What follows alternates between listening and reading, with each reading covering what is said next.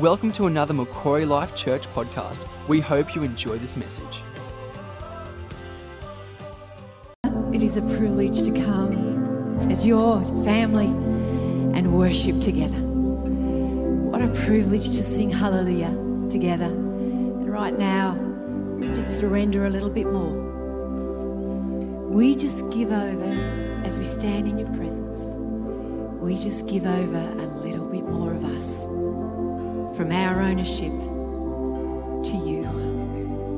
Thank you, Father. And Father, I just, church, I kept thinking when we were singing that song, Let the Ruins Come to Life, I just kept seeing the kids in, in Ukraine in the bomb shelters and so much ruin.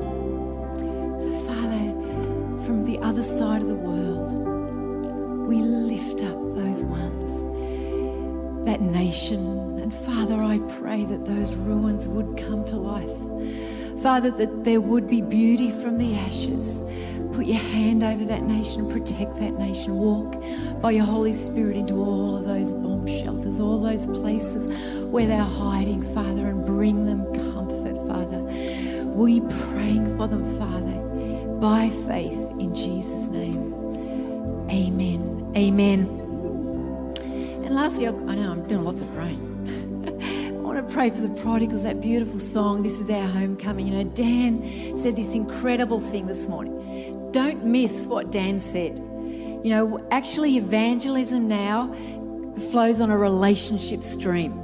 Who have you got in your life that the Holy Spirit's already working on? Don't invite. I well, I'm not going to invite people over that are, that aren't ready, but invite people over. The Holy Spirit's already working in their life. He's gone before. Now, last yesterday, I asked my friend for a walk. The Holy Spirit's already working in her life, and I didn't do a dinner, Dan, but I did the best carrot cake I reckon in Australia. And uh, at the end, I just said, Can I pray for you? And she said, Ros, I would love that. And we talked a lot, so I prayed for different things. So, Father, I pray for this strategy. It's part of us being mobilized. The prodigals, the ones we have in our lives, the Becks in our lives. Holy Spirit, you're already working on them. One in four, Holy Spirit, you are already working on. Parable of the sower shows that. Prepare them and prepare us not to be chicken, but to be brave and to be bold, to put our egos aside, Father. Because, Father, this world needs you, your hope. In Jesus' name. And everyone said, Amen. Grab a seat. No one is flooding or you're all going okay? All right, I just wanted to um, introduce our preacher. Before I do that, I just want to let you know that on Vision Sunday, you remember if you're here, I told you that we had consultants coming in to walk with us in this new season. So that has happened. The board and I are processing a few things, and then I'm going to give you an update. All right, I don't want to give you a premature update. So just let me process a few things and then I will be letting you know where we're up to with that. All right, well, it's my privilege to introduce our preacher this morning who apparently fell off a ladder, but you can tell him that story yourself.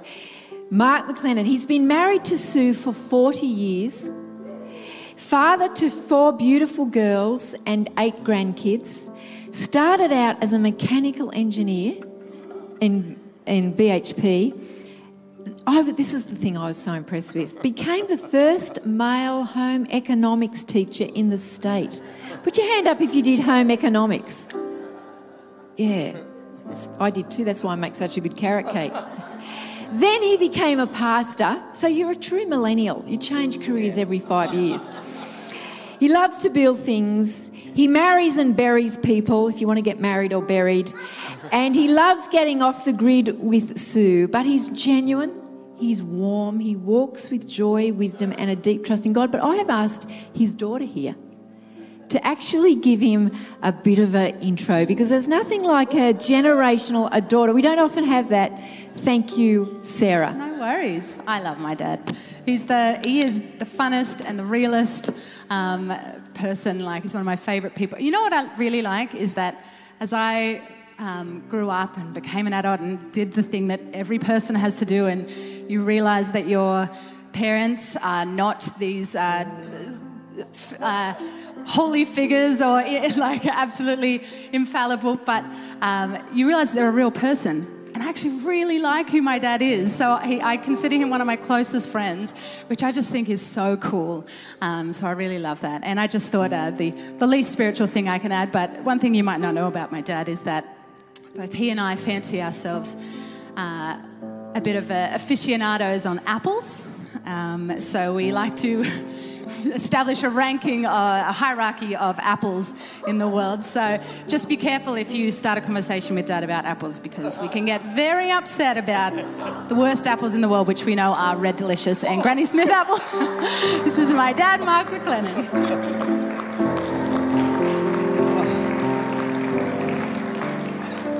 Yeah, way to start. Thanks for that, Sarah. Um, so, yeah, I may be a little unsteady on my legs today. On Friday, um, working at a little bit of height on very unstable ground due to water, that is, the ladder decided to leave the site, and I came down on my back from two metres up, and so a little bit sore. But uh, how good was that song, and how good is it for me to be able to come and have my wife and my daughter on stage? That was really good, yeah.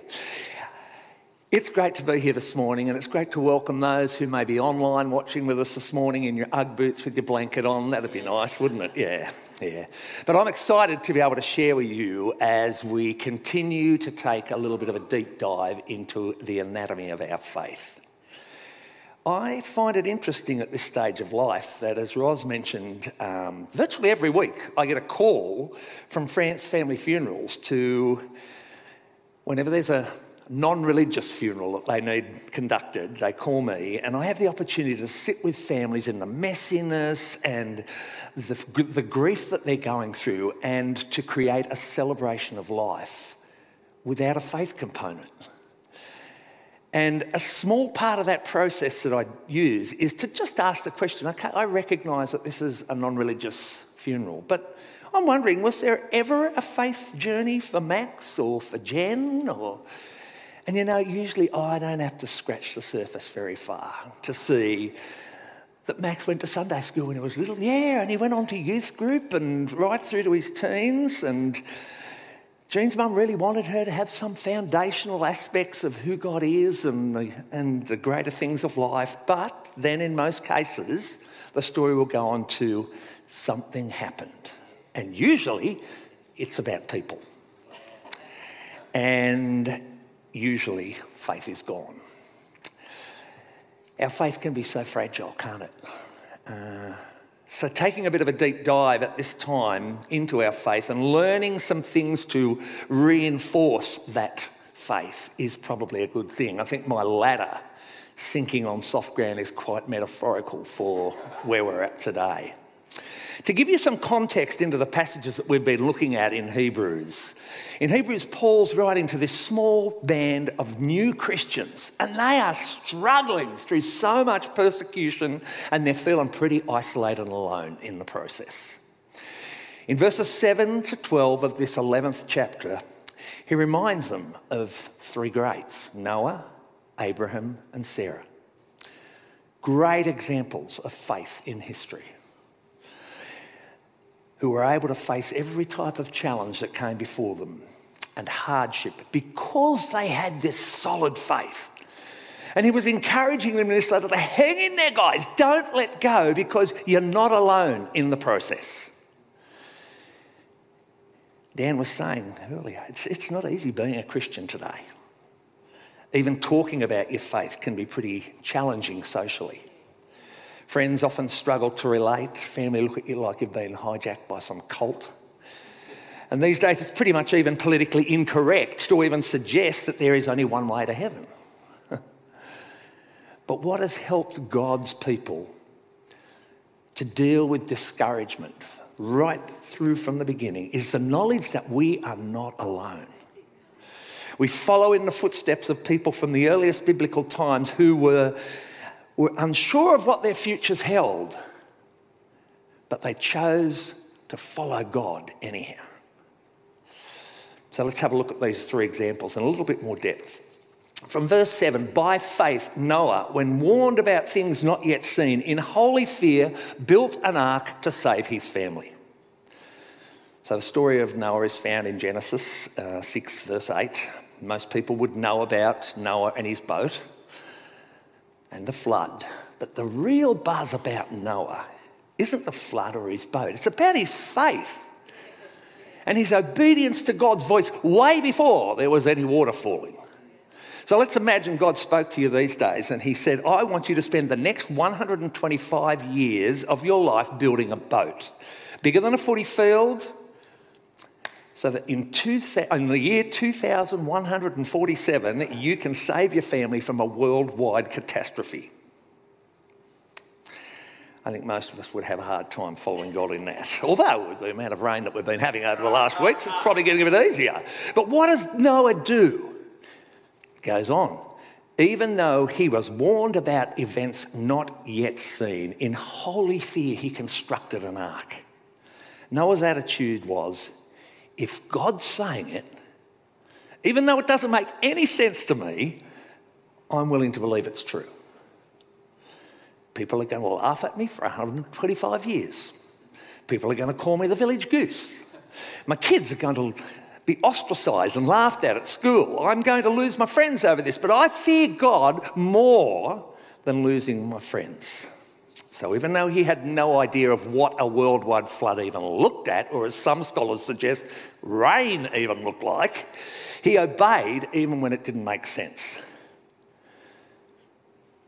Church, that's what faith looks like in real life.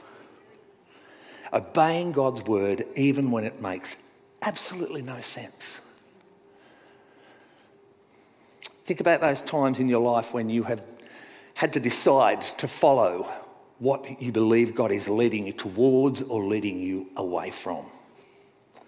Even though you can't see it, how it's going to pan out.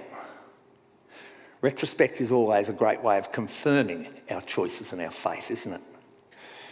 It's easy to, once you get to the other side to look back. But faith means even when I am in the dark about how God's going to work possibly in this situation, I will obey Him and trust what He says is right, even when it takes a long time sometimes for God to prove Himself right. I look back over the years and I wouldn't say that God's ever spoken to me personally, specifically. But now I can see those times when, when God has so often, and let me tell you, sometimes it's not so subtle. He's closed doors and He's opened doors. He's never pushed me through any one of those doors. And I think I was fortunate to realise at a fairly young point in my life to be able to trust that God has things in control. And all I have to do is take those first steps to remain open to his directing. When our first daughter, Shan, who is unfortunately for her camping this weekend, contracted meningitis at three days old, our first daughter, she had a stroke at four days old with a huge bleed on her brain left her paralysed down her right side. And we were told as parents, new parents, don't expect much. And within an hour, our elders and our friends were around our bedside praying with us and for Shan. I know that's when my faith really took root. And I took my first step on God's prompting. See, we just, we just knew that regardless of what the doctors said and what the outcome was ultimately going to be, he had this. So we did everything the doctors told us to do, and we did 20 minutes of physiotherapy, every nappy change, day and night for two years on her right side of her body. And we were unsure, but we had peace about the process. And I look at her now, don't expect too much. Wow, Oh my goodness. I just marvel at the plan that God had over her life way back then. Paul then goes on to remind them of Abraham in Hebrews 11:8. He says, "By faith Abraham when called to go to a place he would later receive as his inheritance, obeyed and went, even though he didn't know where he was going."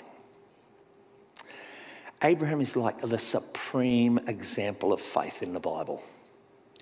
I mean, when you have been dead for 4,000 years and 3 billion Christians, Jews, and Muslims still revere you, you're a pretty great man. Let me quickly review the story from Genesis 12.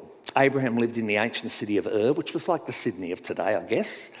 Uh, one day God spoke to him and said, Abraham, I want to give you a command and I want to give you a promise. The command was to leave his hometown, set off on a journey, but God didn't tell him where he was going. The promise was that God would bless him, give him land to call his own, and give him descendants as numerous as the stars in the sky and the sand on the seashore. So Abraham left, like Noah. He obeyed God, even when it didn't make any sense. But for Abraham, faith didn't just involve obeying God, it also involved waiting on God when it appeared that God was pretty much offline. Hebrews 11, 9 to 19, uh, 9 to 10, I should say. By faith, he made his home in the promised land like a stranger in a foreign country. He lived in tents, as did Isaac and Jacob, who were heirs with him of the same promise for he was looking forward to the city with foundation whose architect and builder is God. Abraham got to the promised land. He lived there for decades in a tent. Even though God promised him it would all be his, nothing happened. But he kept looking forward he realized the goal in life wasn't just to have everything perfect now. The goal was to simply trust that what God was saying, He would make it happen whenever and however He chose to do it. And so Abraham lived in a tent. Church, we need to understand that every good thing that God gives us in this life is like a tent, it's temporary. Two weeks after we returned from our honeymoon, my wife Sue was diagnosed with Crohn's disease. Bait and switch, I always thought it was. Over the years, her Crohn's has caused her a lot of disruption and pain. Now, back 20 years ago, she was booked in to have her second bowel resection. Uh, and at our home group the week before her operation, we decided we just wanted to pray over her, anoint her with oil, and ask for healing. So she had a pre op scan two days later, prior to her operation. There was no sign of Crohn's disease. And the doctor's frustrated that he had an op booked. He certainly would not believe that it was a miracle when we told him what we'd done. But he cancelled the op, and our faith component shot up. Sue enjoyed 10 years of absolutely no issues with Crohn's disease. Then it came back. What do you do with that? Well, we don't understand why, but we still have faith that God has a plan because when you're living life in the understanding that whatever happens, it's part of God's plan and God has got it, things no longer need to make sense, nor do they even seem to need fair, seem fair. What I do know is that during that 10 years, Sue took the gift of healing that had been given to her as the gift it was. When it came back, she remembered that she had been given that gift of 10 years. And she chose to continue to be thankful it didn't damage her faith. It didn't cause her doubt. She chose to understand that all things in this life are temporary. Something else I think we need to notice here is that not all of God's plans are completed in our lifetime.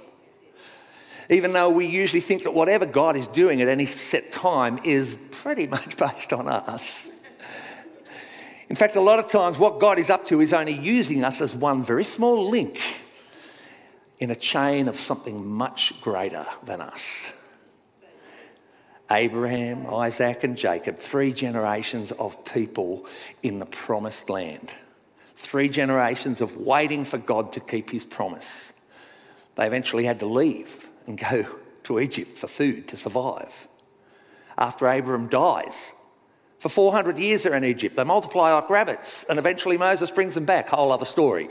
But I get this image of Abraham being in heaven. Oh, God, of course, of course, you kept your promise even better than I could have imagined. But see, he was only the first link in the chain of what God had planned. Church, I think we need that faith perspective. That we may only be one link in what God is doing, what God is doing here. Mark and Roz may be only one link. They are fairly significant links, but, but be excited about the links to come. A new season that we keep talking about. And we might die and never comprehend what fully God was doing here until we finally view it from the vantage point of eternity. See, God's plans are often much longer term than we would like them to be. Our job is to live by faith and trust God. Which brings us to our third example in the passage in Hebrews 11 11 to 12. And by faith, even Sarah, who was past childbearing years, was enabled to bear children because she considered him faithful who had made the promises. And so, from this one man, and he was as good as dead, came descendants as numerous as the stars in the sky and as countless as the sand on the seashore. God promised Abraham that from him a nation would come. And Abraham was excited, like, let's do this. But it didn't start. In fact, Abraham and Sarah blew way past the years where they should have been bearing children. I love how the writer puts it when he says that Sarah was worn out and Abraham was as good as dead. but they considered him faithful who had made the promise. There's a few things that tells us about faith, you know. Firstly, faith means we believe God will keep his promise, even though it seems way late in coming. Faith believes God is reliable and keep his word, and that it will be in his time, not ours. Faith will have many times where God just seems to be leaving us in the dark about whatever it is that he's doing. Doesn't it seem like God leaves us in the dark a lot? I know there are times, even now, when I have real calendar issues with God. Like when you think something should be happening in your life and it isn't. Do you have those? Maybe like Abraham, you think God should have been giving you children by now, but he hasn't. Perhaps you're praying for the heart of a child to turn back to God and it hasn't. Maybe you're unemployed and you're frustrated with God and you're thinking, God, why are you keeping me down? And maybe you're angry at God because you're sick and it just keeps going on and on. God hasn't made you well. God, I have asked you so many times to, to heal me and make me healthy so that I can do all of this for you. But it's like you aren't listening. What do we do with our calendar dates? Well, I believe that we are encouraged in faith to wait on God to fulfill the desires, our desires in His time. He may fulfill them in this life, or like Abraham, He may make us wait a really long time. But when it does happen, there will be no question that it was Him who did it. The reason God made Abraham and Sarah wait until they were as good as dead before he gave them a child wasn't to destroy their faith, it was to grow their faith. He was making them spiritually ready to receive what he had determined he was going to do all along. Can you imagine how strong their faith was after their first son, Isaac, was born? Can you imagine how many times sitting at the dinner table they talked about that? My mum was ancient, and dad, I don't even know how. Can you imagine the spiritual foundation that this would have given Isaac when later on he had calendar issues with God in his life? I can't even remember where I heard it, but I love the idea that faith is better caught than taught. See, I think it's impossible to teach faith or to read about it or to listen to a message about it or to just be told that you need to have it and then have it.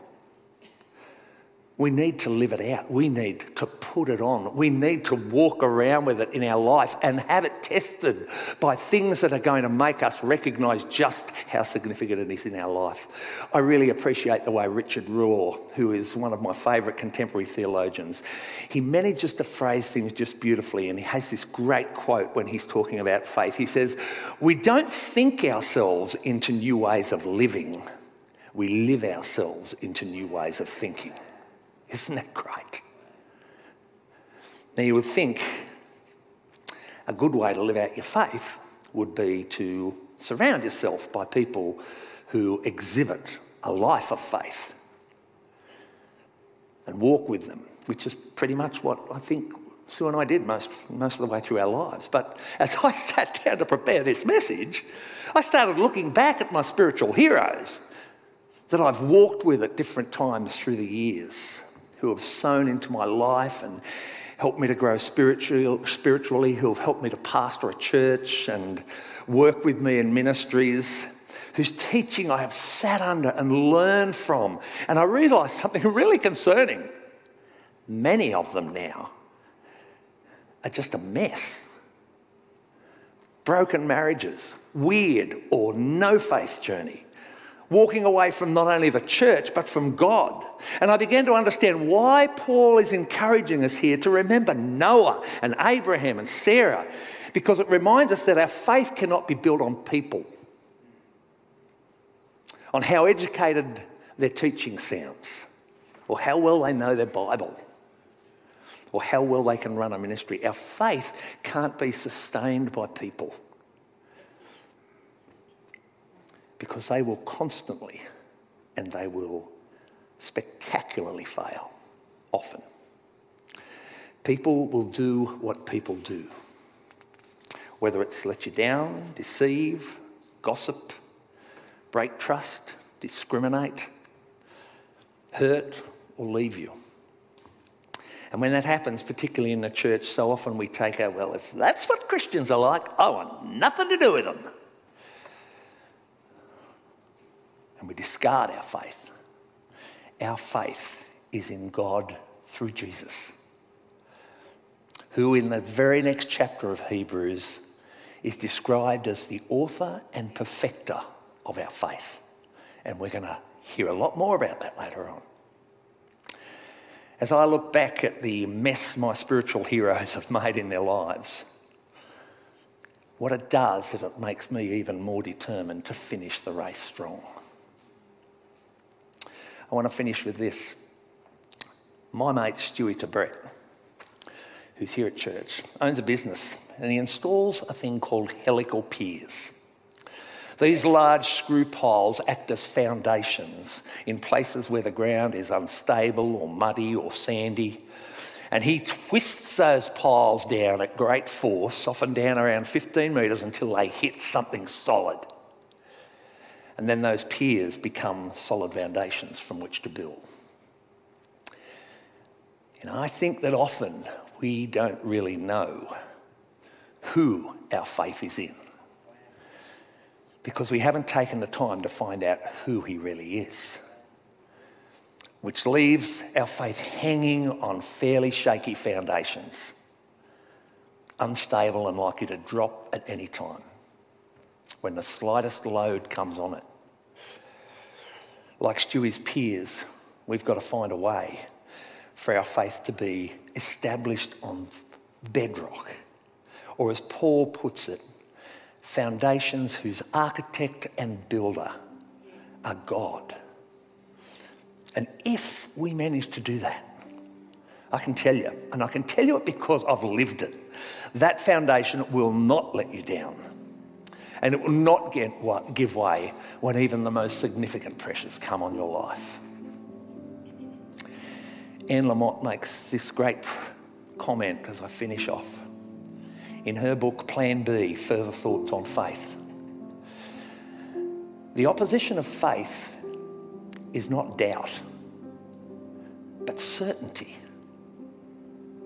And certainty is missing the point entirely. Faith includes noticing the mess, the emptiness, and the discomfort, and letting it be there until some light returns. Faith isn't a perfect life and getting everything that I ask for. Faith is seeing the mess and then either seeing God at work in amongst it, repairing it, or trusting that God is working on it even though I can't see it. And let me tell you, that's a whole lot harder to do than believing with proof and certainty. It's easier to say, I don't believe because I don't see, or I don't believe because I'm not certain. But that's not what we're asked to do. We're asked to believe despite our certainty, with all our doubts and our struggles and our questions all mixed in together into the hope, our hope of the way things are. Perhaps it's no wonder that so many people walk away. Sometimes people think that we shouldn't struggle with our faith, that we shouldn't have days where God seems really far away or out of touch. But I do. I think we all do. So when you feel that way and you just aren't sure, know that it is completely fine. But remember who your faith is focused on. Remember the bedrock upon which your faith sits. Know his attributes. Know his promises that he has made to you so clearly through his word. Remember his good, goodness to you in the past and know that you're not alone. Faith and doubt go side by side. Faith is not being certain, it's trusting in the midst of great uncertainty. Or as Richard Rohr puts it, faith alone holds you while you stand, waiting, hoping, and trusting. I'm not going to say it's an easy thing, but faith asks us to trust to believe that we are loved and that we are not alone. Thank you. Thank you for listening. We hope you have enjoyed this message. For more information, please visit macquarielifechurch.com.au.